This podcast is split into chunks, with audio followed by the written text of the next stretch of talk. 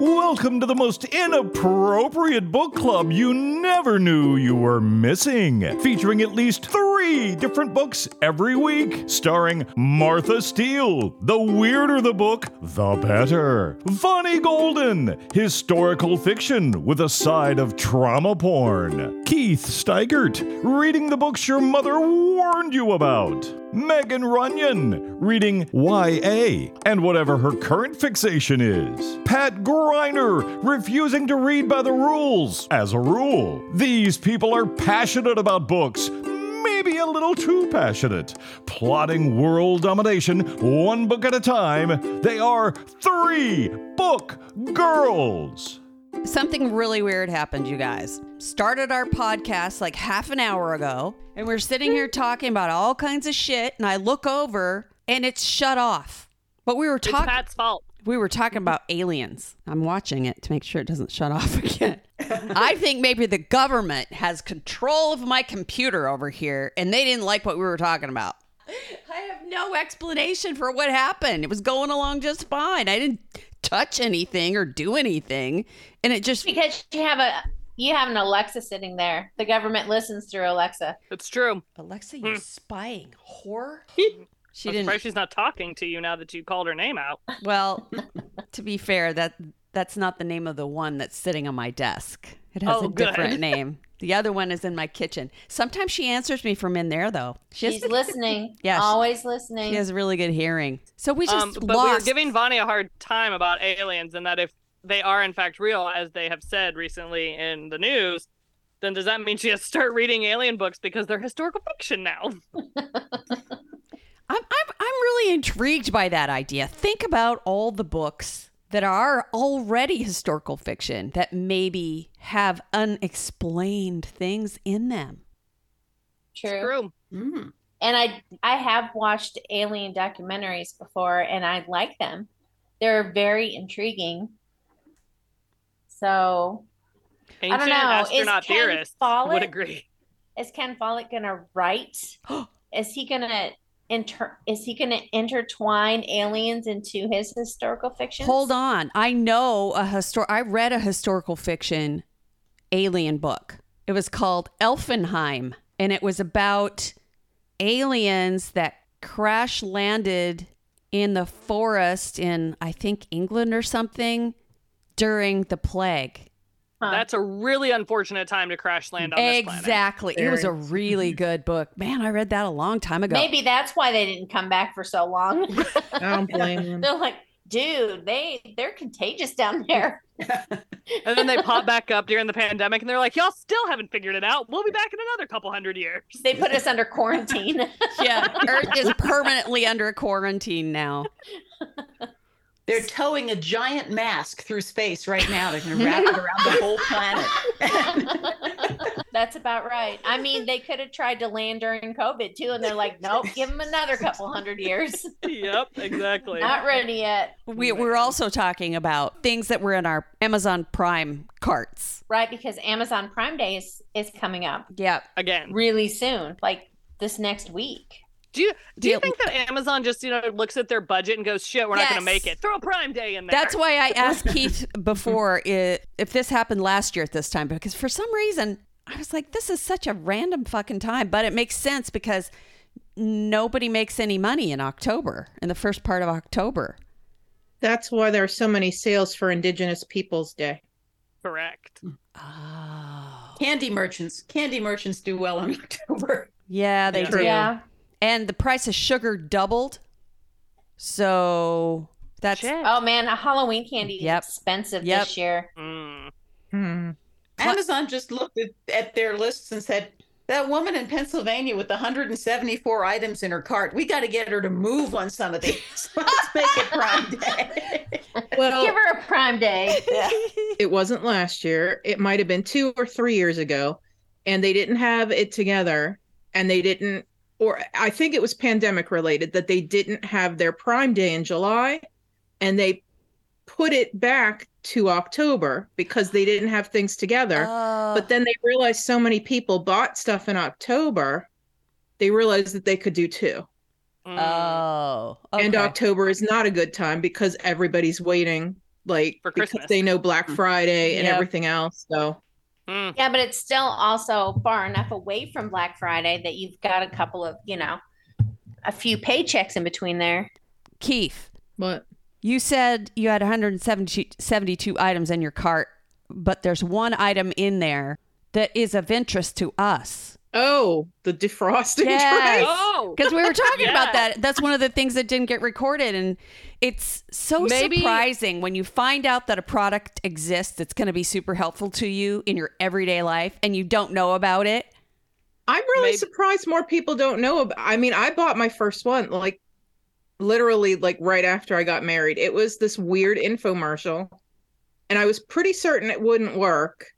And it's it's literally like this black, really thin tray with lo- like little grooves in it, but it's old, and I want to get a fancy looking aluminum looking one because it's also pretty nasty to look at. So, like, how fast would it defrost, say, a 20 pound turkey? Okay, now let me say. a turkey it works better for flatter stuff like chicken Ah. breasts and that i don't know how I, I don't know that i would do a, a turkey because it, what would happen is the thing that the part that you sat it on like the bottom would be real nice and thaw and then the top would be frozen because you kind of Ah. have to You'd have to turn you it get both sides. The tray. That my major defrosting problem in life is that I never ever managed to start the turkey defrosting in time. And i don't I- either Yeah. Yeah, I don't either. Oh, sink I- full of I do. water is my Yeah, best I do. friend. Yeah. because I spent- Yeah. six years in a grocery store on like the day before Thanksgiving with people running into the meat department being like, "Is this gonna thaw by tomorrow?" Absolutely fucking not. Like, Go buy the fresh one. I honestly, no matter when I do it, like I could do it five days before. I feel like it's never really. Yeah, it's still frozen in the middle, like Mhm. the cavity. Like I go to pull out the stuff from the middle, and it's like frozen in there. like turn it over and run water into the hole. I Feel Yeah. like Yeah. I'm waterboarding my turkey. I've turkey. had that before happen even when I put them out for like a ton of time. Instructions and I on mean, how to waterboard your turkey. We don't condone waterboarding. it always says not necessary to rinse your turkey. It's like, well, you do when it's still frozen. you know why you shouldn't rinse your meat? Random PSA for the day. Because it spreads What? bacteria everywhere when you do it. That Tiny And- little droplets. Eh, well yes part of it's like the spraying water aspect but also you could actually add more bacteria to your meat from the water itself Hmm. and like cause more issues well, so yes granny used to everybody's granny that used to wash her chicken well, the inside of that given you some turkey, that inside of that turkey, when you cook that bag in there, that's not good, and I know that from experience. Yeah, I don't want to cook the bag. Because sometimes, you know, when you're young and you don't know out. yet, you have no idea that you got to get up in there and get the giblets out. So you cook a chicken or a turkey, you know, when you're first starting out. And then Yep. you go to cut it and you're like, what the fuck is this?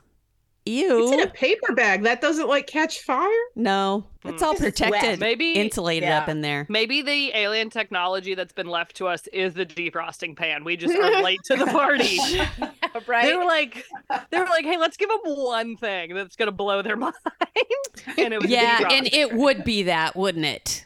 it would be The most Like, underwhelming. innocuous We like to- our meat. When what an innocuous thing to leave. Like you don't leave anything Yeah. like super high tech anything that like will draw attention. You're just like thaw your meats. Have According a great to Star day. Trek, it was Velcro. They Right. came back in the 50s in that one show and they left us Velcro. See? Could be. Could Yeah. be a defrosting tray. Vel- Velcro. We don't know. Pretty magical, that's for sure. The Vulcan, the Vulcan we're like, no, you can't have the Vulcan death grip. We're gonna give you a defrosting tray. yeah. Those all bastards. deserve. Those bastards wouldn't use it right. Give Yeah. them a defrosting tray. Well, I tell you what, I'm putting one of those defrosting trays in my Amazon cart right now because I got to Yeah, have I think one of I those. am too.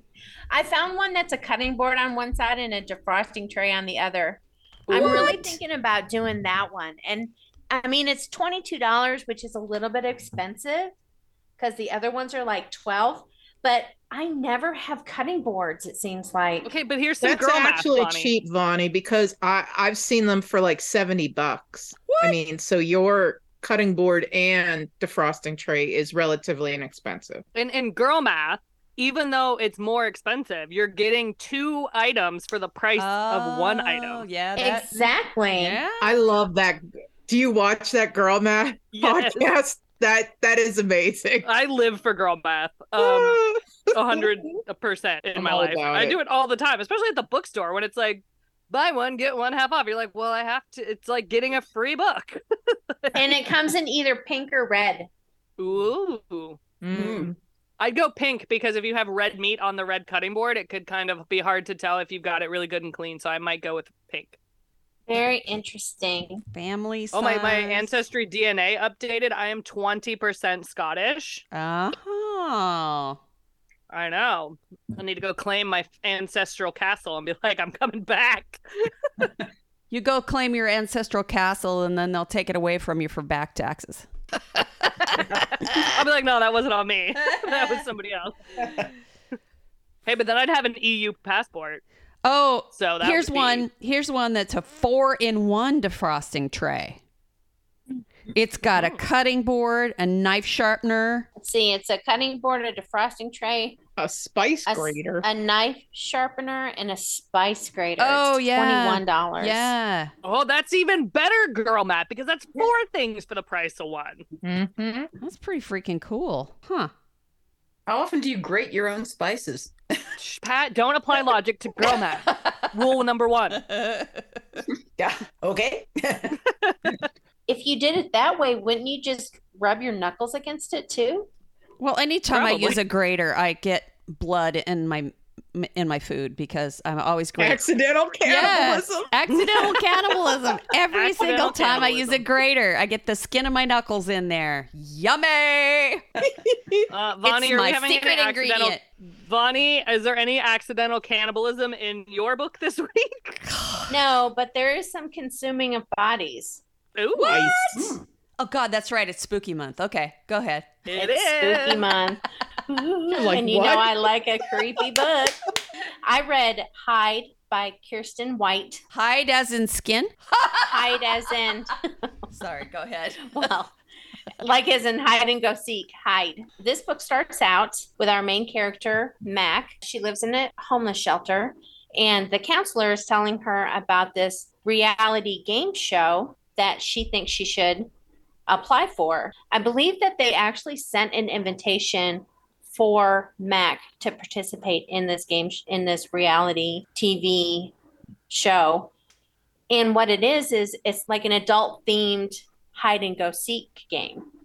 They have 14 adults and they take them to a random location and everybody hides for so many hours a day and then they have seekers and if you're found you're out and it's two people that are out every day. So that's the basis of the game. So um she's not really too sure about it but i mean it's a $50000 prize and I, she is homeless. So she is interested and she thinks well hide and go seek has saved her life before so she might as well do it again and save her life a second time so there's all these little hints to past traumas in mac's life and then you kind of get a backstory of all of or of some of the other contestants and they all meet up and they take them and in a bus to a different location. They have a non disclosure agreement. So not only do they have absolutely no clue where they're taking them, but they're not allowed to discuss any of it. And uh, they're not allowed to use their cell phones at all. In fact, where they take them, there's no cell phone reception. There's no towers, no nothing. They can't do anything. There's not even Wi Fi. And they take them to this abandoned amusement park that's been abandoned for over 50 years. So it's very decrepit, it's falling apart. You know, the games are rusting, and it's just creepy as hell because of the condition that the park is in because they haven't, you know, tried to knock down any of the overgrowth or anything. It's just this decrepit, abandoned amusement park in the middle of the woods. And they set up a camp. And what they have to do is they go out during the day for all of the daytime hours. They're not even allowed to come back to camp, like to use the bathroom or anything. Basically, if you're found, you're out. So the first day is pretty much by the rules. They come back, and the two people that are out, they don't even see them. They don't get any goodbyes or or anything. They're just not there anymore. And that's when all of the contestants start kind of questioning, you know, you know, there's there's no interviews like a regular reality TV show. Um, they don't see any cameras or anything, and they have to stay on grounds in kind of a camping situation overnight. And the I'm going to say host, her name is Linda, leaves during the night and comes back the next day. And then after by like the third or fourth, I can't remember what exactly day, they start to kind of question what's going on because they hear screaming from the Mm-hmm. woods. They find one of the people who had gotten out uh, scraps of clothing with blood on it. So they start to realize that there's something else going on here besides just a reality game show.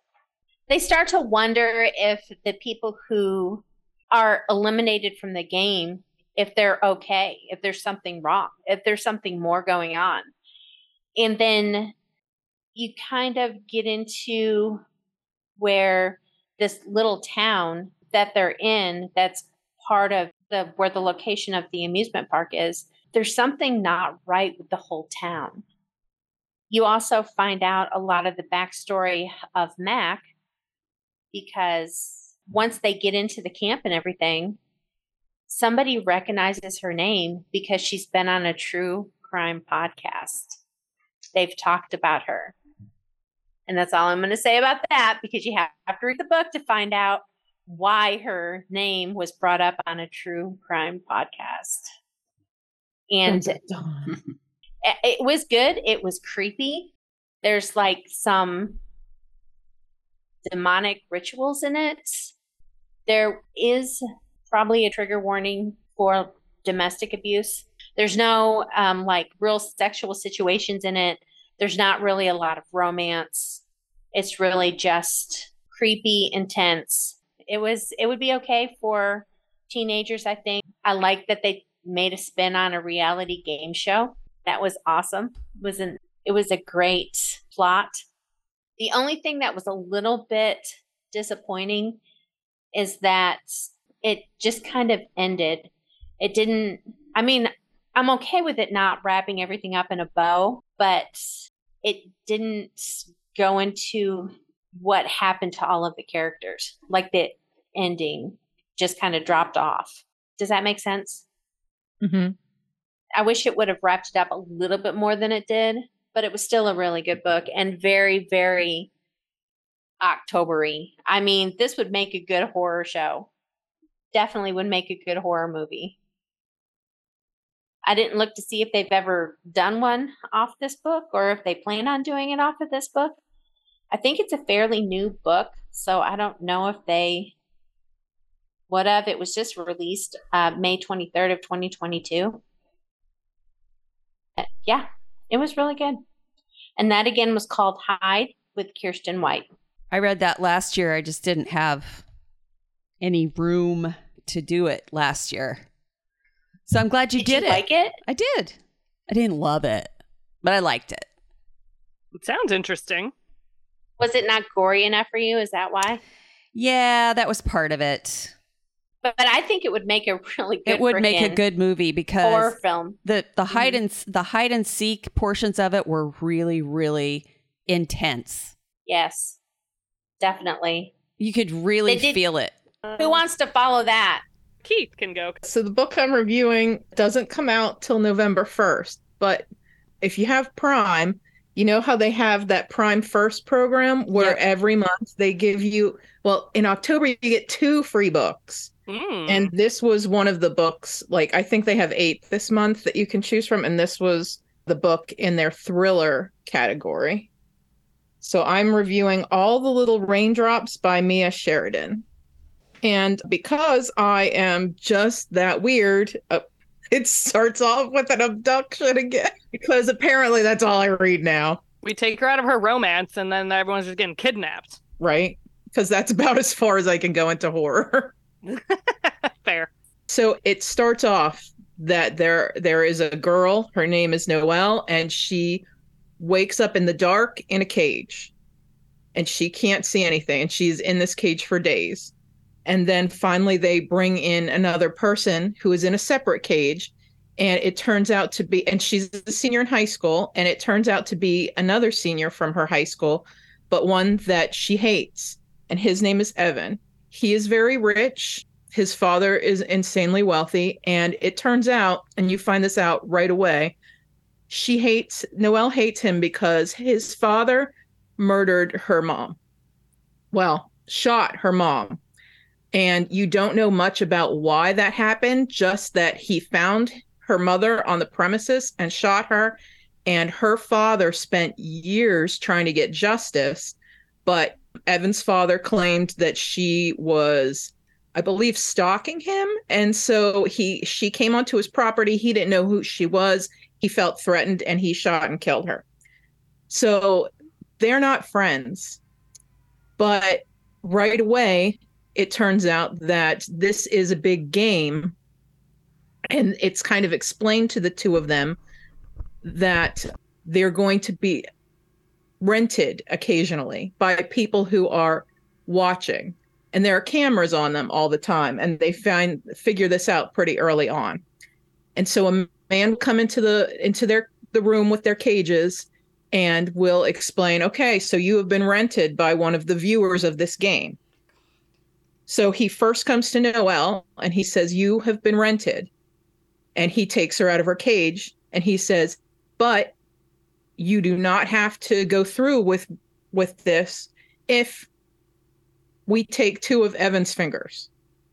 Ah! Right? Ah! No! So she and trigger warnings all over the place. I mean, she's a virgin and she's being rented for not great purposes by men, but Mm. she even though she hates this guy, she is like, "You know what? Nope, take me. He gets to keep his fingers." And then Evan gets rented and again, it's like, "Well, you know what? Um we could take you could either go and be rented for whatever this guy has paid for or we'll take her ear." Ah! And they Leave the decide appendages alone! and they decide very early on evan says to her they make a pact that they are going to leave their whole so and they are in captivity for five weeks. You find out very early on that there are many people watching and it's a very weird game. Like so nobody knows where this place is. Men come in and they are masked and they are allowed to rent either Evan or Noel for whatever they would like, but it's an obscene amount of money and they're flown in like to the location blindfolded, like nobody can know where they're at. And then you are also, um, these men are betting on the outcomes. So they're betting on whether or not Noel will let Evan keep his fingers. They're betting on whether or not they can escape. And every day they get a slice of bread and a small glass of water. But for, um, the men, I shouldn't just say men. I don't know. Maybe it's not just men watching. Maybe there are crazy women too.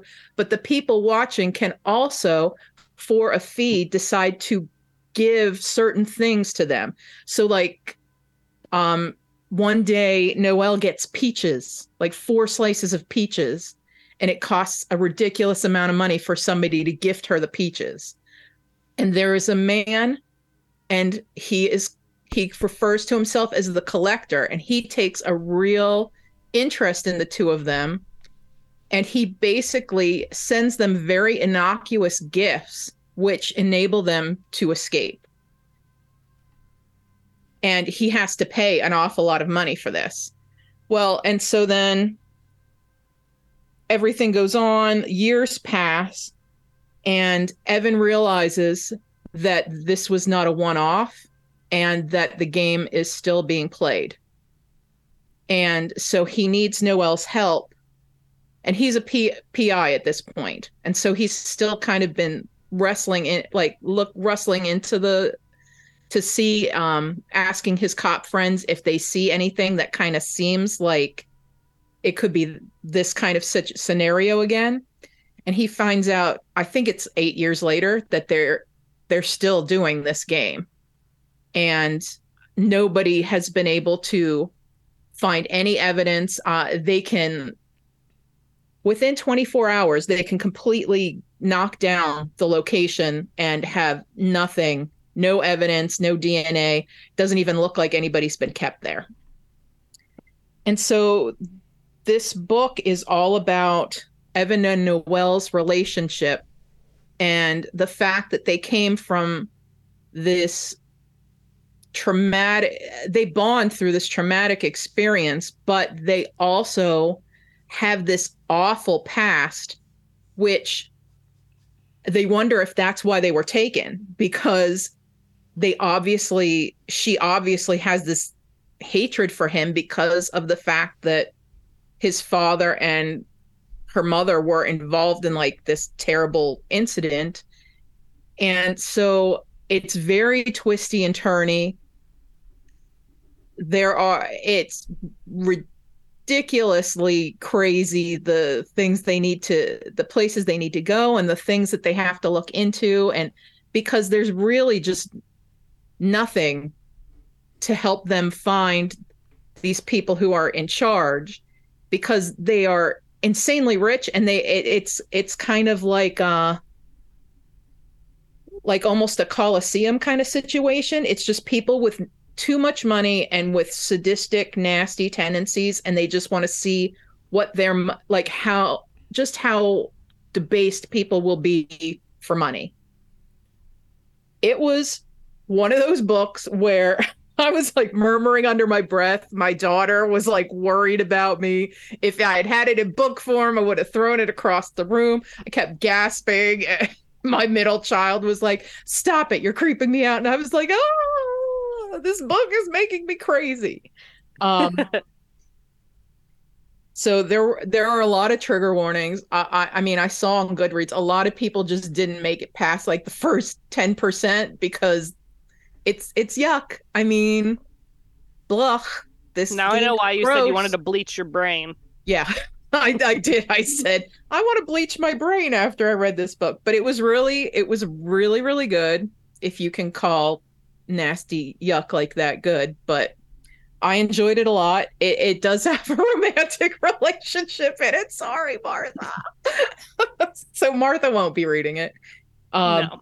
But yeah, I, I I liked it an awful lot. And that was All the Little Raindrops by Mia Sheridan. And if you have Prime, you could probably get it for free. There you go. Double bonus. Otherwise, it's around in November 1st. Nice. I haven't picked my ones yet, so I'm glad you told me that that was not going to be for me. I appreciate that. yes. I guess I'll go. So this week I'm reviewing What Stalks Among Us by Sarah Hollowell. And that is stalk like a corn stalk, not like stalking. Um, and I've heard about this book through the interwebs, and it just sounded like I needed to read it uh, because it was set in rural Indiana, which some of us, some of our listeners may know. Uh, I went to high school in the cornfields of Indiana, and when I tell you that Sarah nails the description of growing up in the cornfields of Indiana. Like I got out my phone and started texting people from high school because I was like, guys, I'm feeling really nostalgic uh, because you do kind of base the seasons on what the corn looks like. Um, the say, you know, knee high by the Fourth of July, like all those things that are very Midwestern things that you know when you grow up in lots of cornfield areas. And they okay, so our main characters are Sadie and Logan, and they ditch out on their school trip to Kings Island. So they're on the like eastern side So they bail out because Sadie is really self conscious about her weight and she is always like afraid she won't fit on the rides. So she doesn't want to go because she's like, this is not fun time for me. This is nothing but embarrassing for me and I don't want to go. So her BFF Logan, they both skip out. So they're just cruising around the cornfields of Indiana, which by the way is a thing. We did it every summer. We just endlessly drive the dirt roads of Indiana, just going wherever. We did it all the time. So it felt very real. and they stumble across a cornfield that shouldn't be there because it's not the right season for the corn to be tall enough to have a corn maze. And as all ingenious teenagers do, they're like, yeah, we should go in there and see what that's about. so off they go into the corn maze. Dummies. They Mhm. haven't read Stephen King. Seriously, that's what I was Clearly. thinking the whole time. I'm like, you guys are dumb. Clearly didn't grow up well in Indiana to know. Like, don't go in cornfields you don't think should be there. Um, but they did. So they went in and they quickly realized, like, oh, this is not like a normal corn maze. Like, I can't, we can't get out. Like, they're stuck in the corn maze. Their phones aren't working. There's kind of a storm brewing off to the side, which, much like Oklahoma, when storms kind of kick up in Indiana, you become very weather aware. You're like, hmm, I might need to take cover. But the storm is not moving. It's just like hovering off out of the out of the side of the maze. And they start like picking up pieces of things that are from other people. Like they find someone's and named Anna, they find her driver's license, and they're like, "Well, where's Anna? Like, if her driver's license or wallet is here, like, where did she go?" Um, and they just keep finding kind of random things as they're going through, and then I don't think it's a spoiler because it kind of has you kind of need it to get through the story. So then all of a sudden they come across like Logan's dead body in the maze, but like Logan's alive standing next to Sadie. Uh oh. Ooh. Yeah. And then they're like, well, how does Logan end up dead? Like, what's happening? And they're like, are putting pieces together, like, okay, well, dead Logan over here doesn't have his jacket, and Logan standing with me still has his jacket. So when does he lose his jacket, and how does he end up here? So they just keep finding different things. And then they run into Helena. And Helena seems to kind of be like their guide to the maze because they keep finding like different rooms and different things and they're like it's very corn mazy would be the best way to describe it um and helena's like oh well if you hear this noise it's a good sign. Or if you hear this noise probably should run. Or if you open this door and you see this thing you should probably run. And they're like helena my girl how long have you been in this corn maze that you have gained all of this knowledge? And there's kind of hints about helena along the way. Like they'll make modern day references of things and she doesn't get it or doesn't appear to get it. Um so helena's a big old question mark. Um couple other people we meet we meet um anthony. And i can't give too much away about anthony without giving too many spoilers but um anthony is connected to helena. So there's a whole lot of drama around them. And they're kind of the core integral to the maze itself and how things happen and why things happen. And it's just a f- great spooky like again it's kind of I'm, apparently i really need to add like locked room mystery to my my wheelhouse of things i've read because now i've read like two in a row. Um, because they're they're just stuck in the corn maze and there's nothing they can do and they're trying to figure out like how do we get out of it? How do we not die before we get out of the corn maze? How do we stay together? How do we not get separated? And it's a really cool story of like friendship and relationships and being a kid in Indiana. and it just was so good and I'm so glad I heard about it. Oh, and in time is like not a thing in the maze. Like they don't know how long they've been in the maze. Like they could have been in the maze for a day, they could have been in the maze for 6 years. Like they have no reference of time because there's no like night and day. It's just the maze. And the storm kind of if it's moving, if it's not moving, kind of helps them gauge what's happening in the maze. So it was really well done. It's a good good spooky read and a good YA spooky read. Like there's nothing like overly graphic or nothing overly like sexualized. So if you've got a YA person like I want to read a spooky book, this would be a good one. And if you grew up in the Midwest in cornfields, it's going to have you in your feels and you're going to start texting people because you get it. And that is What Stalks Among Us by Sarah Hollowell. Cat. Well, well, Megan has once again given me a perfect segue into my book because it is also a locked room mystery. Oh, yay! Although it's actually many things. It's a sci fi book uh, that has to do with life extension and AI elements, both. Hmm. It's a locked room mystery, and it is a queer retelling of Hamlet. Oh, Hmm. okay. Ev- all things to all people in this book. The book is called The Death I Gave Him by Em X. Liu. Butchering, I'm not good with the pronunciation of Chinese names. It's L I U. So I don't know if it's Lu or Liu or how much of how much of the I comes out there. And M is not the initial M, it's EM. The book takes place in a facility, uh, a research facility run by a high tech company. At the opening of the book, Hayden Litchfield, who is our main character, has just discovered the dead body of his father in one of the labs. And when the word gets out, the building automatically locks down. In case you're not real quick on picking up the comparison to Hamlet, the building is called Elsinore. And when the building locks down, there are five people left inside. There's, uh, along with the body of Dr. Litchfield, who's been killed. There's Hayden. There's his uncle Charles, who is kind of the uh, business manager of this company. His his father was the research guy, was the the real scientist guy. His uncle, father's brother, was the business manager. There is a lab tech uh, named Rasmussen who is left inside, and there is the chief of security, Paul Xia, I believe, X I A. Again, not good on my pronunciation, and his daughter Felicia. Felicia and Hayden have a past relationship. They dated for a couple years, but have broken up. So it's the middle of the night.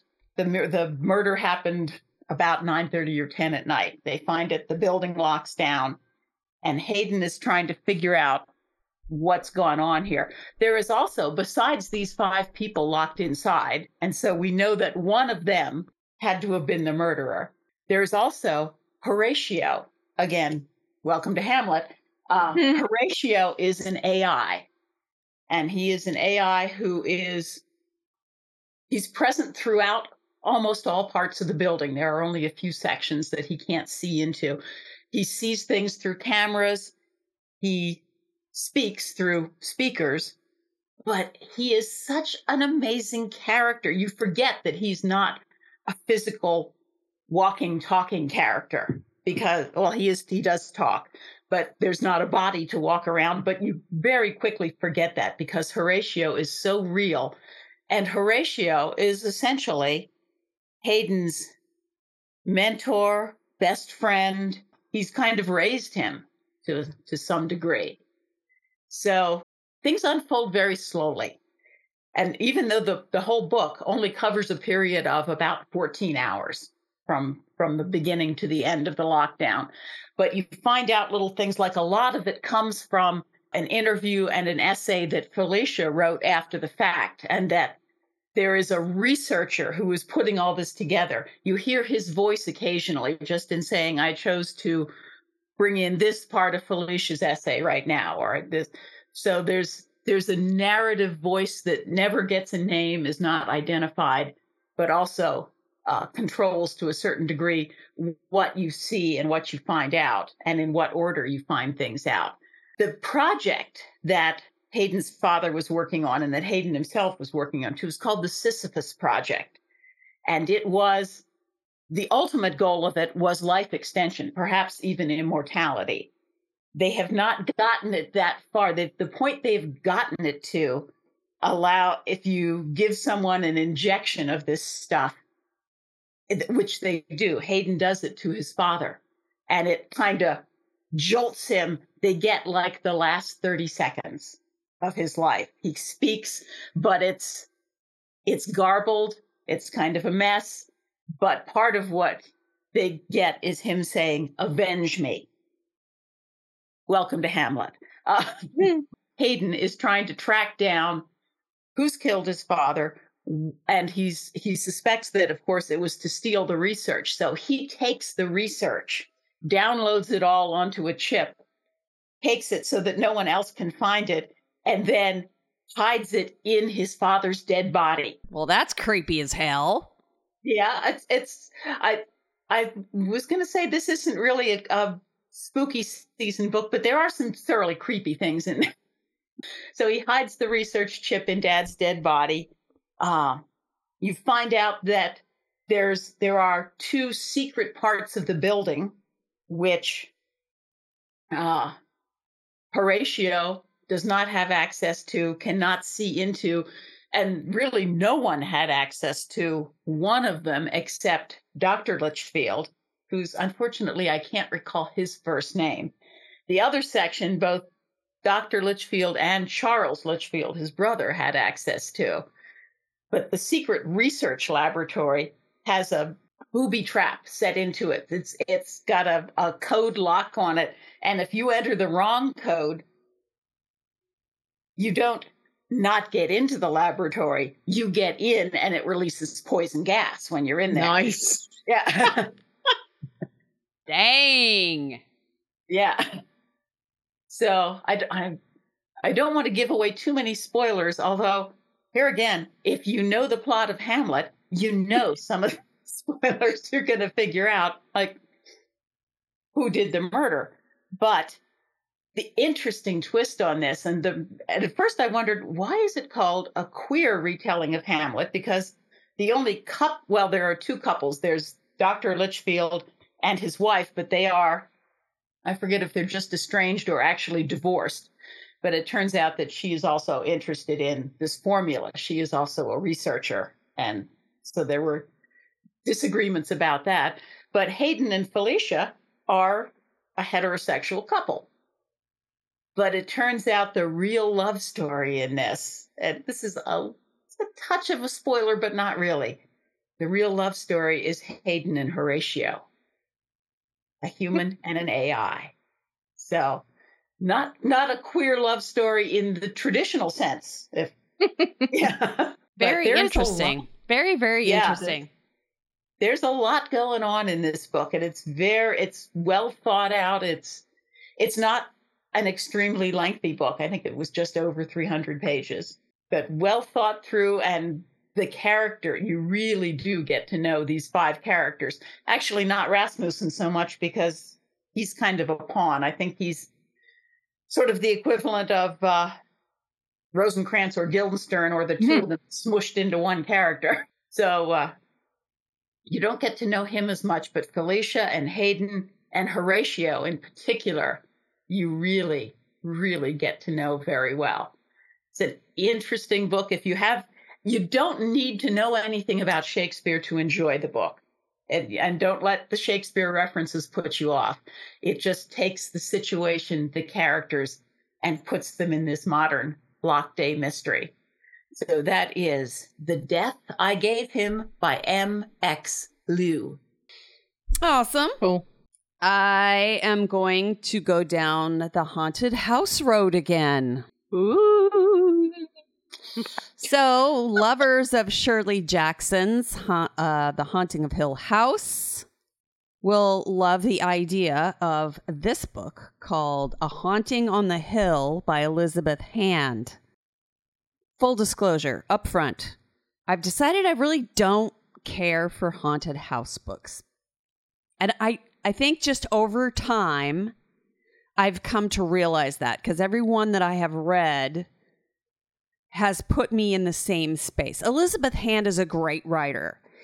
And I think that if you are a, a huge fan of the original Shirley Jackson book, that you may be really interested in reading this. As a matter of fact, I saw Alyssa yesterday when she was recording some music for us. And I happened to mention that I had read this book, and she got very excited, even though she doesn't like spooky books she did like the original Shirley Jackson, so she was interested in reading it. So, anyway, I'll give you what the plot is on this. Holly Sherwin, along with her girlfriend Nisa, go on a weekend trip. And Holly goes out for a drive and she just happens to drive up. She sort of gets lost and ends up at this big old spooky house. Well, the the first the first thing that kind of put me off of it was that she looks at her watch and she goes up to the house and she looks in the window and she does like a couple of things. She sees this black hare, like rabbit, standing there on its hind legs and it's got bloody teeth and it's really I mean that part of it was really spooky. But then she gets goes back to her car and like 4 hours have passed. And then she quickly just sort of forgets about that. I mean, her girlfriend notices that she was gone for that long, but it's almost like she gets amnesia about it. See, she she doesn't really bring it up later that she was freaked out. She just gets obsessed that she wants to rent this house because she's a playwright and she's written this play about witches. And she decides to use some of her grant money that she got for this play to rent this house and bring the cast of the play to do read throughs because she thinks the atmosphere is going to be really good. So she goes to the realtor in the town, and the realtor tells her it's not for not for rent, not for sale, not for rent. But then, eventually, after talking to her for a few minutes, the person decides to go ahead and rent it to them, which is, you know, sketchy, but whatever. I don't know. There are just so many things about this that the main character is so keen to get in there and do this thing. It's like all of the weird shit that happens to her doesn't affect her. She doesn't realize that it's weird because there's so much weird crap, but it's not the reason that I have a trouble, I think, with haunted house novels is nothing really happens. It's just creepy. And this particular book, I uh, obviously read it on audio. The narrator was spectacular. I loved her voice. She did a fantastic job, but they put sound effects in it. So every I time every time there was like Oh, a yeah. ghosty thing that happened or some kind of weird thing, in the background there'd be this sound. I freaking hated that. I want to do the sounds myself in my head. I don't want somebody else to do them for me. And so I was off center anyway when I was listening to it. I probably should. The reason that I decided to ultimately review the book isn't so that I could pan it. I think it would be a really great book for people who love to be creeped out but not really scared. I, I don't think it was that scary of a book. And I'm a horror fan. So it probably wasn't like directed at me. You know what I mean? It's probably probably not a good book for me, but I think it was extremely well written. There were a lot of creepy things that happened. In particular, one of the um, one of the gu- guys that's the only guy that's with them. There's a section in the book that is particularly cool, where when he goes into his bedroom that he's staying in, he discovers behind the dresser this tiny little door with a tiny little brass handle. And he gets obsessed with this door. He can't get it open. And so he keeps trying to find excuses to go back up to his room so he can get into this door. I mean, that part of the book was the only thing that really drew me in, that I was really interested in. And I love what she did with that plot point and the way that section turned out. That was my favorite part of the book. All the other stuff, I, I really had a hard time connecting with any of the characters. Um, the main character kept i mean she kept talking about her play but yet the girlfriend was like our play because the girlfriend is a singer and she had this you know she was going to put these songs in it these old old timey murder ballads or something in it. And so that kept coming up as, you know, this point of contention as the playwright versus the person adding the songs. And I I don't know. I just couldn't get into that. I didn't really like any of the characters. If it hadn't been for that stupid little door, I probably would have put the thing down and not kept going. But I was really curious about that part. And I I guess I'm really glad that I read it because I've learned something really important about myself, and that is I don't like haunted house books as a rule. There was one exception to that, and I reviewed that on the podcast earlier this year. But I think the next time I get the opportunity to read a haunted house book, I'm going to take a pass because I don't think I can be fair. I just don't find them scary enough. If you don't like scary books, maybe you just like to feel a little creeped out and there's a couple of things in it that would be kind of creepy, then pick up this book, especially because it has a connection to the original story written by Shirley Jackson, Haunting, Haunting of Hill House. There is a connection there. And so I think if you liked that, you might want to grab this and read it for spooky season because I think it might be something you would be interested in. And that is A Haunting on the Hill by Elizabeth Hand. And I will say the, the biggest reason I picked this up is because I like Elizabeth Hand's work. I have read several books by her that I adored. So that was the main reason that I went to the book and the biggest reason I finished it. So there you go.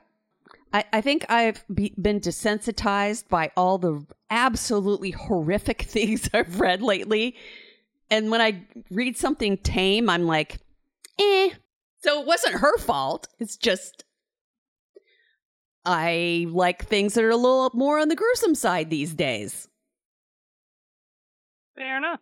We have so to. you're saying that you need the vicious, mean, abducting aliens and not the placid, make your life better. yeah, aliens. I kind of need some flesh consuming, horrific. A little more than probing. Nah, yeah, probing is old hat. I gotta have something different up in there. You better put that ring Yes, doorbell so in your sweet. Amazon cart then so that you can win the million dollars for finding the aliens. Yeah, I mean that's a real thing. They're gonna offer a million bucks to somebody who can catch an alien on the ring camera. So I, I've got one on my Amazon card. I'm definitely gonna try to enter that. There are a lot of weird fucking people in my neighborhood, so maybe one of them's actually an alien. That'd be cool. I feel bad for the people whose job it is to go through all those submissions. Be the best job That's ever. all I could think Yeah. of when I was reading about You're it. I was like, oh, right. Uh-uh. Because you know there are going to be a lot of rednecks in alien costumes streaking through Yeah. people's neighborhoods to try to. Streaking. That's the main Yeah. thing. Rednecks with alien masks and nothing else. Yep. Yep. Running past people's front porches so they can be like on the ring same, cam. The same people who fake Bigfoot footage. Yep. Yeah. hmm They're going to recycle those Bigfoot costumes, add some antennae to them, and Yep. say, "Here we go." Yeah. Oh my God, Mhm. it's an alien! I mean, half my neighborhood works at Tinker, so if anybody has access to actual aliens, it would actually be my neighborhood. So you just never know. What's Tinker? The Air, Air Force, Force base, down the street. Oh, yeah. Shut up, Megan. Big Brother's going to shut us down again. I know. The last time we were talking about aliens, our recording physically shut off. It's okay. So I don't like that Much love. idea. That really pissed me off because I looked over and our recording wasn't going anymore. It's like, what the fuck? no, but Yeah. seriously, um, the whole if we I could know. remember what we actually were saying at that moment, you know, we probably could solve the whole alien mystery because clearly something, some specific thing, was too close to the truth. man, Yeah, I we said something that was Yeah. too right on. yeah, Yep. we we the hit alien that said nope. we hit that uh, the threshold right there of they're getting too close to the truth. yep. The truth is out there. Ancient Alien has taught us that. Chariots of the gods. Like the alien version of when they were listening to everybody's phone calls and recording them after 9 11 and you, people would just get on a phone call and say Taliban, Taliban, Taliban, Taliban. See if they could. Oh, jeez. I don't want to be on that list. Alien, alien, What makes alien, they alien. stopped. I, they haven't stopped. Oh my god, I think I've been probed.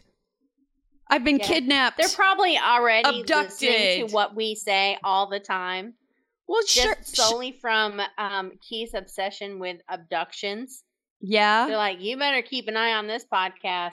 Go ahead. Oh, I was gonna say, and Ryan used to work at the NSA, so And and the Shonas both work for the government, so yep. you Yeah. know maybe the, I, I said a long time ago my phone was hacked by the NSA, so I think if there's if there's any aliens out there among us, it's probably that woman that Martha sent us the other article about. The woman bringing giraffe feces home from Africa to make jewelry out of them. That's disgusting. yeah. For, for those of you who thought my rat paw earrings were bad, I even I would not wear a giraffe shit necklace. It stopped smelling after a while. I don't know if you can case it in enough resin. Yeah. I mean, if it was fossilized giraffe poop, maybe Right. Martha would. Well, sure. Yeah, if She it's would. fossilized, I would I would Yeah. definitely wear it as a necklace. Then She it would shine a, that shit up and make it into jewelry. it? Coprolite, yeah. Sh- did you yeah. say shine that shit up and put it in the jewelry? Uh-huh. Y'all It's are something you need to put on your uh, Amazon wish uh, in your Amazon cart. Giraffe poo. A giraffe poo uh, tumbler. You Mhm. can buy zoo poo for your garden here. The zoo will. Yeah, we talked about up- that. We talked about that one day. I remember We we- did. that was part of our discussion of different Yeah, kinds because of my old boss was going to the zoo that weekend to get her bucket full of zoo poo. so it's a thing. People do do it. I wouldn't want to ride home with that sitting in the car. No. Ugh, God. That's like a pickup truck situation. I, I hope they Like, seal it or something. I mean, I might make I an exception know. for I might make an exception for um, somebody wearing strong perfume if they insisted on wearing feces necklaces to work. Hmm. They would mm, probably cancel each other out. Exactly. That's No, true. it just smelled like somebody Shitress? put Febreze on a pile of shit. Yeah. yeah. Yes, that is true. That that may be the best successor to lipstick on a pig. Febreze on a pile of shit. Just spritz it on there. It'll take care of all kinds of sins. What's Oh, that gosh. Febreze scent that you're you're using right there? Oh, it's uh it's giraffe shit. Giraffe shit scent.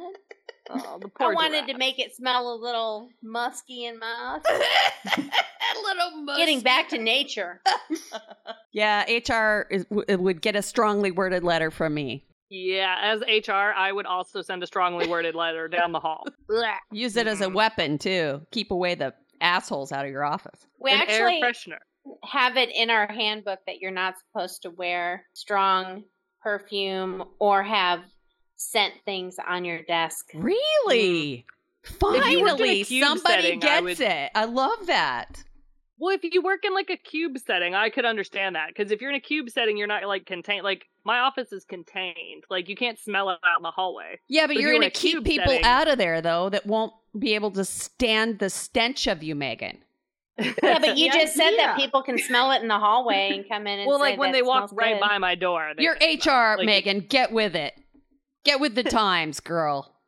Hey, I'm the only one that decorates my office for the holidays. I am the single-handed joy. I don't Yes, know. I that'd be- might take honestly, I might take giraffe poo over pumpkin spice candles. That might be a good um, uh, way to sabotage somebody who has too much scent going on in their cube.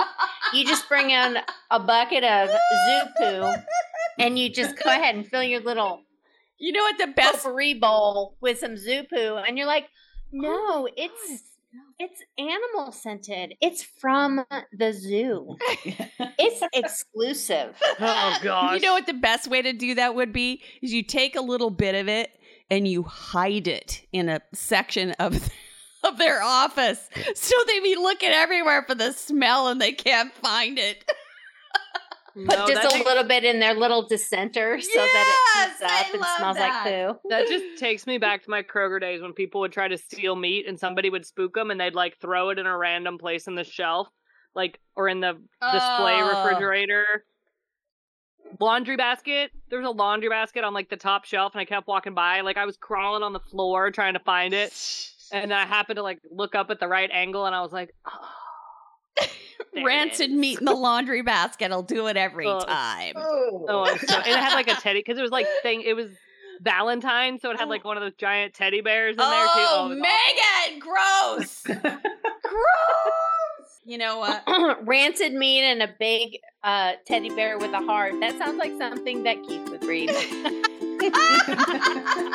and that's gonna do it for Three Book Girls. If you made it this far, you are truly bookish. So go to Facebook and join your fellow book lovers on the Three Book Girls Squad. Follow Three Book Girls on socials and be on the lookout for their next live event. Proud of their lack of shelf control, Three Book Girls is a Steel Trap production.